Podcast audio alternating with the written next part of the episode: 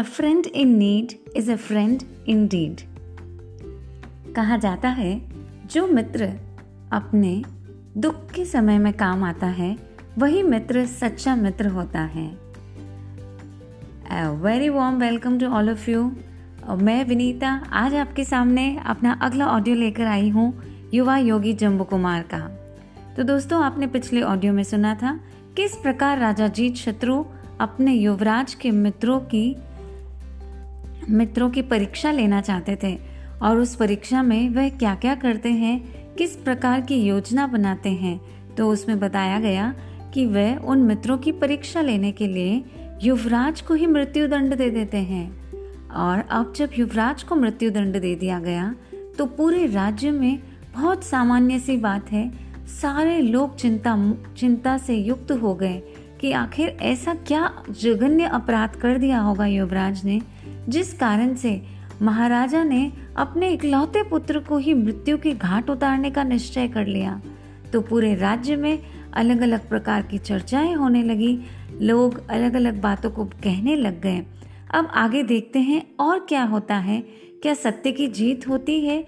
क्या उनका सही मित्र सामने आ पाता है? इन सबको जानने के लिए आपको सुनना होगा पूरा ये ऑडियो। तो आगे चलते हुए बताते हैं, मंत्री भी कहा पीछे रहने वाले थे? मंत्री भी राजा का ये आदेश सुनकर चकित से रह गए। वे तत्काल महाराज के समीप पहुँचते और अत्यंत विनम्रता पूर्वक कहते हैं, अन्नदाता, यह क्या सुन रहा हूँ? मैंने जो कुछ सुना है, क्या यह सही है पृथ्वीनाथ? राजा, मंत्री जी, पागल तो नहीं हो गए हो? मुझे क्या पता कि आपने क्या सुना और क्या सही, क्या गलत? कहो तो जान पड़े। मंत्री कहते हैं, युवराज को आगे एक शब्द भी नहीं बोल पाए, उनका गला वहीं रुक जाता है। फिर राजा उनकी बात को पूरी करते हुए कहते हैं हाँ अच्छा समझा तूने। युवराज को कल प्राण दंड दिया जाएगा और वह सर्वथा सत्य है। मंत्री, क्यों महाराज? युवराज ने क्या कोई गुरुतर अपराध किया है? राजा कहते हैं, मंत्री जी संभल कर बात कीजिए यह मेरा आदेश है, आपको मुझसे कैफियत तलब करने का अधिकार किसने दिया? मैं कोई कारण नहीं बताना चाहता। मेरी आज्ञा पालनी होगी। मंत्री, दीनानाथ, आपकी कीर्ति सर्वत्र फैली हुई है। आपके यश से संसार ध्वलित हो रहा है। यदि आप इस आदेश को नहीं बदलेंगे तो आपके उज्जवल यश में अमिट कालिमा लग जाएगी। पुत्र घातक का कलंकित संबोधन सुनकर आप किस प्रकार सहन करेंगे? मैं भी मुँह दिखाने योग्य नहीं रह जाऊँगा, स्वामी। राजा कहते हैं, मंत्री, मैंने सब सोच समझ लिया है। मुझमें सब कुछ सहन करने का सामर्थ्य है। तुम जाओ और चुपचाप मेरी आज्ञा का पालन करवाओ। मंत्री कहता है, पृथ्वीनाथ, ऐसा न होगा और कदापि न होगा। जब तक मैं मंत्री पद पर प्रतिष्ठित हूँ, तब तक आप स्वयं भी अन्याय नहीं कर पाएँगे। मैं आपकी इस अन्यायपूर्ण आज्ञा के विरुद्ध प्राण दंड रोकूँगा। मंत्री सिर्फ़ पेट पालने के लिए नहीं है, वह न्याय का समर्थक है। मैं इस अन्याय का हरगिज समर्थन नहीं करूँगा, प्राणनाथ। मंत्री अपनी सारी बात स्पष्टता से राजा के सामने रखते हैं। राजा कहते हैं, मालूम होता है, आज चींटी के भी पंख आ गए हैं। मंत्री, तेरा इतना बड़ा साहस कि तुम मेरी आज्ञा के विरुद्ध बर्ताव करेगा। और सच में कहा जाता है, जो पूरे गाँव का या पूरे जंगल का जो शेर होता है, उसके सामने क्या किसी को बोलने की कोई हिम्मत हो सकती है? शेर की एक गर्जना से मात्र पूरा जो जंगल है वो कंपित हो जाता है। लेकिन आज ये विचित्र दृश्य हो गया। राजा कह रहे हैं, मैं यहाँ का राजा हूँ और तुम यहाँ की चीटी के समान हो। तुम में ऐसी कैसे हिम्मत आ गई कि तुम मेरे सामने बोलने आ गए? जानते हो इसका क्या फल होगा? तुम्हें अपने पद से हटना पड़ेगा।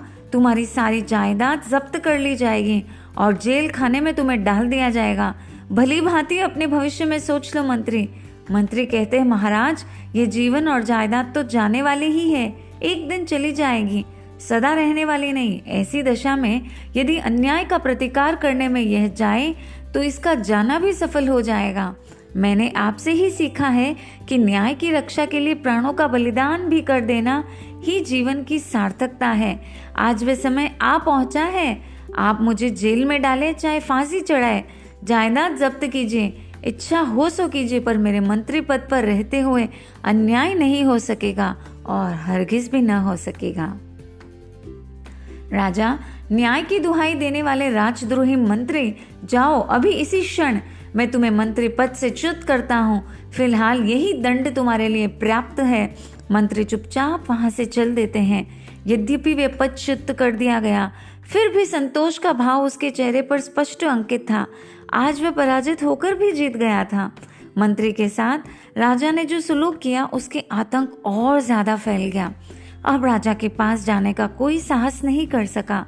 जिसने ये सब सुना, वह दुख भरे दिल को लेकर रह गया। किसी को कुछ नहीं सूझता। अब यह निश्चित सा था कि कल युवराज को प्राण दंड अवश्य मिल जाएगा। युवराज का पहला रात दिन साथ रहने वाला मित्र बड़े असमंजस में पड़ गया। वह सोचने लगा, जब मंत्री जी को भी अपने पद से च्युत होना पड़ा, तब मैं किस खेत की मूली हूँ? मेरी सिफारिश कौन सुनेगा भला? यही नहीं, अब तो युवराज के साथ रहने में भी अपना कुशल नहीं है। कोई बहाना करके यहाँ से खिसक खिसक जाना ही भलाई है। ऐसा सोचकर स्वार्थी साथी बोलता है, राजकुमार, तेल की भुजी और सेव बहुत खा लिए। आज पेट में उत्पात मचा रहे हैं। दस्त आरंभ हो गया है। अतः मुझे घर जाना बहुत ज़रूरी है। आज्ञा दीजिए, मैं चलता हूँ। युवराज ने कहा, तुम सदा यहीं पे निवृत्त होते हो। आज भी यही हो लो। इसके लिए घर जाने की क्या आवश्यकता है? तुम्हें पता ही है कि महाराज किसी कारण मुझ पर नाराज़ हो गए। और कल मुझे प्राण दंड मिलेगा। मैं सदा के लिए तुमसे बिछुड़ जाऊँगा। जीवन भर हम तुम साथ में रहे हैं तो अब मृत्यु काल आने पर क्यों अलग होते हो? थोड़ा और ठहरो, फिर तो जाना ही होगा। तुम्ही पर मेरा पूर्ण विश्वास है। इस घोर आपत्ति काल में मुझे छोड़कर कैसे जा सकते हो प्रिय मित्र? थोड़ी बातें और कर लो। फिर तो सब कुछ समाप्त हो जाने वाला है। युवराज ने इस प्रेम पूर्ण युवराज के इस प्रेम पूर्वक कथन को सुनकर उस स्वार्थी मित्र ने कहा, ठहरना ठहरना स्वीकार नहीं किया। वहाँ से वह अपनी जान बचाने के लिए भागा और घर आ पहुँचा। अब बात आती है दूसरे मित्र की। दूसरा मित्र सदा ही दिन में युवराज के पास रहता और संध्या होते ही घर चले जाता। उसने सोचा, अपने तो दिन दिन के मित्र हैं, फिर दिन भर रहेंगे और रात होते ही चलते बनेंगे। जब रात दिन का मित्र ही युवराज का साथ छोड़ गया तो मेरी ही जान फालतू थोड़ी ही है। ऐसा सोचकर वह संध्या समय तक युवराज के पास बना रहा। उसने युवराज को बचाने का उपाय भी सोचा, पर उसे कुछ भी नहीं सूझ पड़ा। आखिरकार राजा के निर्णय के आगे किसी की क्या चल सकती है? अंत में सूर्य अस्ताचल पर जा पहुँचा और दूसरा मित्र भी अपने घर जाने के लिए युवराज से आज्ञा मांगने लगा। वह बोला, युवराज, अत्यंत अफसोस है कि मैं बहुत कुछ सोचकर विचार कर भी आपको बचाने का कोई उपाय नहीं निकाल सका। क्या करूँ? असमर्थ हो, संध्या हो गई। मेरे घर जाने का समय हो गया। आज्ञा दीजिए, युवराज। युवराज बोले, मित्र, हमेशा साथ रहने वाला मित्र लौट कर नहीं आया। तुम भी जाना चाहते हो। ज़िंदगी की यह अंतिम रात्रि है। इसे शांति के साथ बिताने की अभिलाषा भी पूर्ण नहीं हो रही है। तुम रहते तो बातचीत में समय निकल जाता, मन लग जाता। क्या तुम किसी भी प्रकार आज रात यहाँ नहीं ठहर सकते? मित्र, नहीं युवराज, क्षमा चाहता हूँ। मेरे ठहरने का समय पूरा हो गया। अब मुझे जाना ही पड़ेगा। मेरे बिना घर पहुँचे, मेरी माँ रोटी तक नहीं खाती। मैं लाचार हूँ युवराज। इतना कहकर दूसरा मित्र भी वहाँ से चला जाता है। अब युवराज एकदम अकेला रह गया। प्रातःकाल होते ही उसे यमराज का अतिथि बनना होगा। यह विचार उसे भयंकर प्रतीत हो रहा था। और होता भी क्यों क्यों नहीं? कोई भी व्यक्ति के सामने जब मृत्यु नज़दीक आ जाती है, तब अच्छे से अच्छा बड़े से बड़ा व्यक्ति भी लाचार हो जाता है। तब उसने सोचा, अभी सारी रात्रि बीच में है। तब तक मित्रों से मिलकर जीवन रक्षा की कोई उपाय ही निकाल लेता हूँ। संभव है किसी उपाय से प्राण बच जाए। ऐसा विचार कर वे रात्रि के अंधकार में राजमहल से निकला। युवराज ने सबसे पहले प्रथम मित्र के घर जाना उचित समझा। अब देखते हैं, क्या उनमें से कोई मित्र उसकी रक्षा कर पा कर पाते हैं? तो प्रथम मित्र के पास जैसे ही पहुँचा तो प्रथम मित्र ने ऐसा कार्य किया, जिसकी कल्पना भी करना हमारे लिए हमारे लिए बहुत ही मुश्किल है। तो प्रथम मित्र कहता है कि उसके दरवाजे पर खटखटाने की आवाज़ सुनकर वह पूछता है कि कहिए मित्र कैसे पधारे? युवराज कहता है, तुम अनजान से बनकर बातें कह रहे हो। तुम्हें मालूम है कि मुझे प्राण दंड मिला है। महाराज ने भी आज्ञा दे दी। तो जो मेरी मदद करेगा, उसे भी प्राण दंड मिलेगा। ऐसी मुसीबत के समय तुम्हें खतरे में डालना यद्यपि उचित नहीं था। मगर तुम्हारे सिवा मेरा और कोई सहायक नहीं है। तुम ही मेरे साथ दिन रात रहते हो। इसीलिए भाई, कोई उपाय सोचो। किसी प्रकार मेरी सहायता करो जिससे राज्य भा, राज्य गया, भाड़ में, प्राण तो बच जाएँगे। मित्र युवराज से कहता है, यदि मेरे सच्चे मित्र हो तो मेरे प्राणों को विपत्ति में डालने के लिए कदापि मेरे पास नहीं आते। अब तुम्हारी सहायता करने वाले को भी फांसी मिलने की बात है। महाराज की आज्ञा है, जो तुम मुझे अपना साथी बनाने आए हो यदि किसी महाराज, किसी प्रकार महाराज को तुम्हारा यहाँ आने का समाचार मिल गया तो मेरी भी जान चली जाएगी। तुम मेरे मित्र बनते हो, या मेरे प्राणों के भी प्यासे हो गए? ऐसी मित्रता तो दुनिया में बड़ी अनोखी चीज़ है भाई। दया करो मुझ पर, मैं गरीब आदमी हूँ। तुम जैसे बड़ों के साथ मेरी कैसी मित्रता? उल्टे पाँव यहीं से चले जाओ, अभी इसी समय विदा हो जाइए। बाज आए ऐसी मित्रता से। युवराज, आज विपत्ति के समय ही एकदम बदल गए। मैं अभी लौट जाऊँगा। द्वार तो खोलो जरा। बुरे समय में मित्रता ही काम आती है। मित्र कहता है, युवराज, कह दिया एक बार जाओ, हटो यहाँ से। निर्लजता की भी सीमा होती है। मरना है तो जाओ, मरो। अपने पापों का फल खुद ही भोगो। मुझे क्यों लपेटने का प्रयत्न कर रहे हो? मैं इस समय तुम्हारी कोई भी सहायता नहीं कर सकता। जल्दी जाओ, भाग जाओ। एक क्षण भी यहाँ ठहरे तो ऊपर से पत्थर मार मार के तुम्हें भगाऊँगा। युवराज ने अपने मित्र की बात सुनी तो वह स्तंभित सा रह गया और आखिर क्यों न रहता? जो मित्र दिन रात उसके पैरों की पूजा कर रहा है, वही मित्र आज उसी को पत्थर मारने की बात कह रहा है। वह जाकर बोला, बंधुवर, आज मेरे ऊपर विपदाओं का पहाड़ टूट गया है। तुम सब बातें जानते हो। ऐसी घोर विपत्ति के समय कौन मेरी सहायता करेगा? तुम ही तो मेरे सच्चे मित्र हो। दिन भर मेरे साथ रहते हो। लेकिन उसने तो एक बात नहीं सुनी और वहाँ से उसे जाने को कह दिया। अब वह आगे चलते हुए दूसरे मित्र के पास जाता है। दूसरा मित्र, उसमें थोड़ी बहुत लाज शर्म बाकी थी। वह राजकुमार की आवाज़ सुनते हुए नमक हराम नहीं बनता और नीचे जाता है। अपने किवाड़ को खोलकर उससे बात सुनता है और उनसे चर्चा करता है और कहते हैं, युवराज, कि मेरी कौन सुनेगा? मेरे पास कोई उपाय नहीं है। आप मुझे अब कोई किसी प्रकार से मुझे कोई उपाय बताओ मित्र। वो कहता है कि मेरे पास और तो कुछ नहीं है, लेकिन एक तीव्र वेग से दौड़ने वाला घोड़ा है और कुछ स्वर्ण मुद्राएँ हैं। आप चाहो तो मेरे इस घोड़े को लेकर बहुत दूर निकल सकते हो और युवराज युवराज कहते हैं, राजा के हाथ बड़े लंबे हैं मित्र, भागकर कोई नहीं बच सकता। वह कहीं ना कहीं से मुझे पकड़वाकर मंगवा लेंगे और तब अधिक दुर्गति हो जाएगी। इस उपाय से तो प्राण बचने की कोई संभावना नहीं। अपना, आपने घोड़ा देने की उदारता प्रदर्शित की, उसके लिए बहुत धन्यवाद। पर अब मेरे जीवन की रक्षा नहीं हो सकती। प्रातःकाल में ही परलोक का प्रयाण करूँ, प्रयाण करूँगा। अब युवराज की निराशा चरम सीमा तक जा पहुँची। उसके आगे मृत्यु मुँह फाड़े खड़ी थी। समय बहुत कम बचा था। भय के मारे वह काँप रहा था और इसी समय वह अपने तीसरे मित्र का ध्यान करता है और जब दो घनिष्ठ मित्रों ने भी उसकी सहायता नहीं की, फिर भी मरते डूबते क्या करता? वह अपने तीसरे मित्र के पास जा पहुँचा और मन में सोचते हैं कि तिनके को सहारा भी बहुत काफ़ी होता है। वह निराश हृदय से अपने से तीसरे साधारण मित्र के पास गया। दरवाजे पर पहुंचकर किवाड़ खटखटाई। आवाज़ आई, कौन है? युवराज ने कहा, मैं हूँ भाई, क्या नीचे आ सकते हो? तीसरा मित्र, युवराज की आवाज़ पहचान कर फ़ौरन नीचे आया।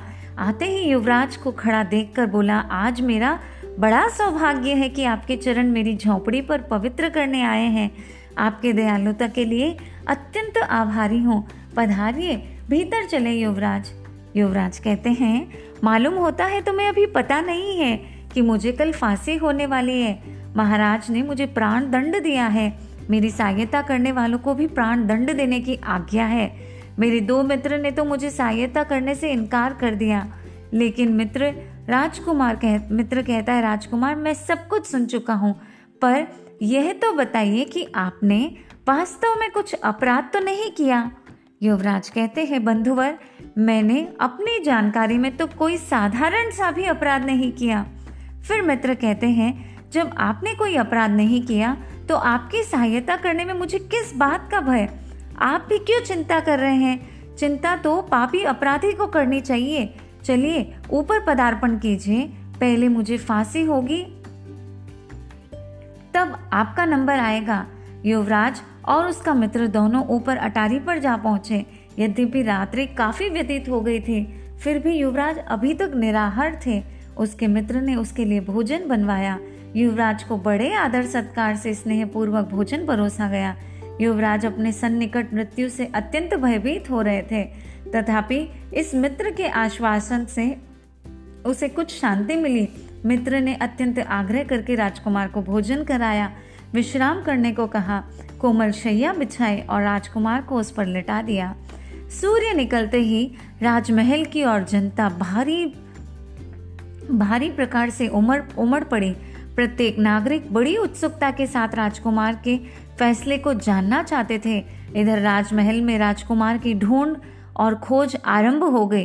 प्रत्येक स्थान भली भांति खोज दिया, पर राजकुमार वहाँ हो तो मिले। राजकुमार तो अपने तीसरे और सच्चे मित्र के पास था। अब उसे ढूंढा गया। ढूंढते ढूंढते राज आज्ञा के कारण राजसेवक पहले मित्र के पास पहुँचे। पहले मित्र के पास जैसे ही पहुँचे तो उसने अपनी सारी बात कह दी कि राजकुमार यहाँ आए, लेकिन मैंने उन्हें साफ़ साफ़ कह दिया कि राजा की आज्ञा का उल्लंघन करना राजा की अनादर करने के समान है। इसके लिए मैं राजा की आज्ञा का अतिक्रमण नहीं कर सकता। और तो और महाराज, मैंने उसे यह तक कह दिया, युवराज को, तुम यहाँ से चले जाओ, नहीं तो मैं तुम्हें पत्थर से मार दूँगा। अब राजा मन ही मन समझ चुके थे कि यह मित्र तो जो सब दिन भर साथ रहता था, वह तो मूर्ख के समान प्रतीत हुआ। राजा ने उसे आश्वासन दिया और कहा, तुमने तो बहुत सत्य किया, तुमने तो बहुत अच्छा किया। इस प्रकार राजा ने दूसरे मित्र के यहाँ भेजा अपने राज्य के सिपाहियों को। दूसरे मित्र के पास जब वह पहुँचे, तब सारी बात उसे बता दी गई कि युवराज यहाँ आए लेकिन मैं उन्हें किसी भी प्रकार की मदद नहीं कर पाया। तो इस प्रकार राजा ने ऊपर से थोड़ी बहुत डांट फटकार लगाई, लेकिन अब आगे समय आ गया कि तीसरे मित्र के पास जाने के लिए। अब तीसरे मित्र के पास जब गए, जब राज कर्मचारी तो तीसरे मित्र ने साफ़ साफ़ शब्दों में कह दिया कि मैं बिल्कुल भी राजकुमार को यहाँ से नहीं भेजने वाला हूँ। जब राजकुमार ने कोई अपराध ही नहीं किया तो दंड किस बात का? इस प्रकार राजा को जब ये पूरी बात पता चली, राजा मन ही मन बहुत प्रसन्न हो गए। उन्हें पता चल गया कि सच्चा मित्र यही है। लेकिन फिर भी राजा उसकी और परीक्षा लेना चाहते थे। वह अपने मंत्रीवर को बुलाते हैं। जब मंत्रीवर को बुलाया गया तो राजा ने सोचा कि किसी न मंत्रीवर को जब बुलाया गया, तब मंत्री ने सोचा कि आखिर क्या बात मालूम हो गई है। एक तो राजा ने मंत्री पद से मुझे हटा दिया। वापस मुझे बुलाने का क्या कारण हो सकता है? इसी बीच राजा ने उसकी और परीक्षा लेनी चाहिए और राजा ने अपने तोप खाने से तोप मंगवाई और कहा कि तुम इस तोप को ले जाओ और मेरी जब तक आज्ञा नहीं हो, तब तक किसी भी प्रकार का तुम उस पर प्रहार नहीं करोगे। इधर राजकुमार के मित्र ने भी राजा की सेना का मुकाबला करने का प्रबंध कर लिया। उसकी हवेली के ऊपर चारों ओर बंदूकधारी व्यक्ति तैनात कर दिए गए। उस समय वह मकान पूरा किला मालूम हो रहा था। युद्ध की पूरी तैयारियाँ दिखाई पड़ती थी। महाराज का तोपखाना हवेली के समान जा लगता था। अधिकारी ने कहा, तुम्हें थोड़ी देर का समय दिया जाता है। इसी बीच में युवराज को हमें सुपुर्द कर दो, अन्यथा तोपों की मार से सारी हवेली धूल में मिला दी जाएगी। लेकिन वह तो बहुत ही निडर था। और उस सारी चीज़ों के लिए एकदम तैयार था। अब अब जब वह डरा नहीं, तब राजा ने मंत्री को सारी बात बताई और मंत्री को कहा, शायद तुम जब चले जाओगे और तुम जाकर के मित्र और युवराज को सही सलामत यहाँ लेकर आओ और मैं सारी बात यहाँ कह दूँगा। जब मंत्रीवर ये सारी बात सुनते हैं, तब वे समझ ही नहीं पाते हैं कि आखिर युवराज आखिर राजा ऐसा क्यों कर रहे हैं? तो मंत्रीवर कहता है कि, मैं तो सर्वदा न्याय के पक्षी रहा हूँ, महाराज। तो इसके लिए आपकी आज्ञा न्यायपूर्वक होगी ऐसा समझते हुए मैं जाकर अभी उन्हें लेकर आता हूँ। मंत्री इस प्रकार वहाँ जाते हैं और युवराज को आश्वासन देते हैं कि तुम्हें और तुम्हारे मित्र को कुछ भी नहीं होगा। तुम मेरे साथ चलो। मन ही मन युवराज सोचते हैं, अब ना तो मैं कहीं भाग सकता हूँ, ना कोई कार्य कर सकता हूँ। और युवराज को मंत्रीवर कहते हैं, आप मन को मैला न करें, क्योंकि वह भी उनके मन की बात को भली भांति समझ जाते हैं। जब आप सर्वथा निरपराध हैं, तब भयभीत होने की क्या आवश्यकता?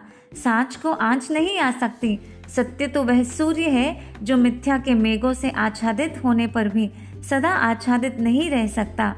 वह अंत में अपने पूर्ण प्रकाश के साथ चमकता है और मिथ्या के मेघ को छिन्न भिन्न होकर ही रहते हैं। इसीलिए संसार में सबसे श्रेष्ठ शक्ति सत्य की बताई है। इस प्रकार युवराज को सांत्वना देकर राजमंत्री के साथ उसे चलने के लिए उसने तैयार कर लिया। आगे आगे वह चले और पीछे पीछे युवराज कदम बढ़ाने लगे। चलते चलते राज दरबार में पहुँचे।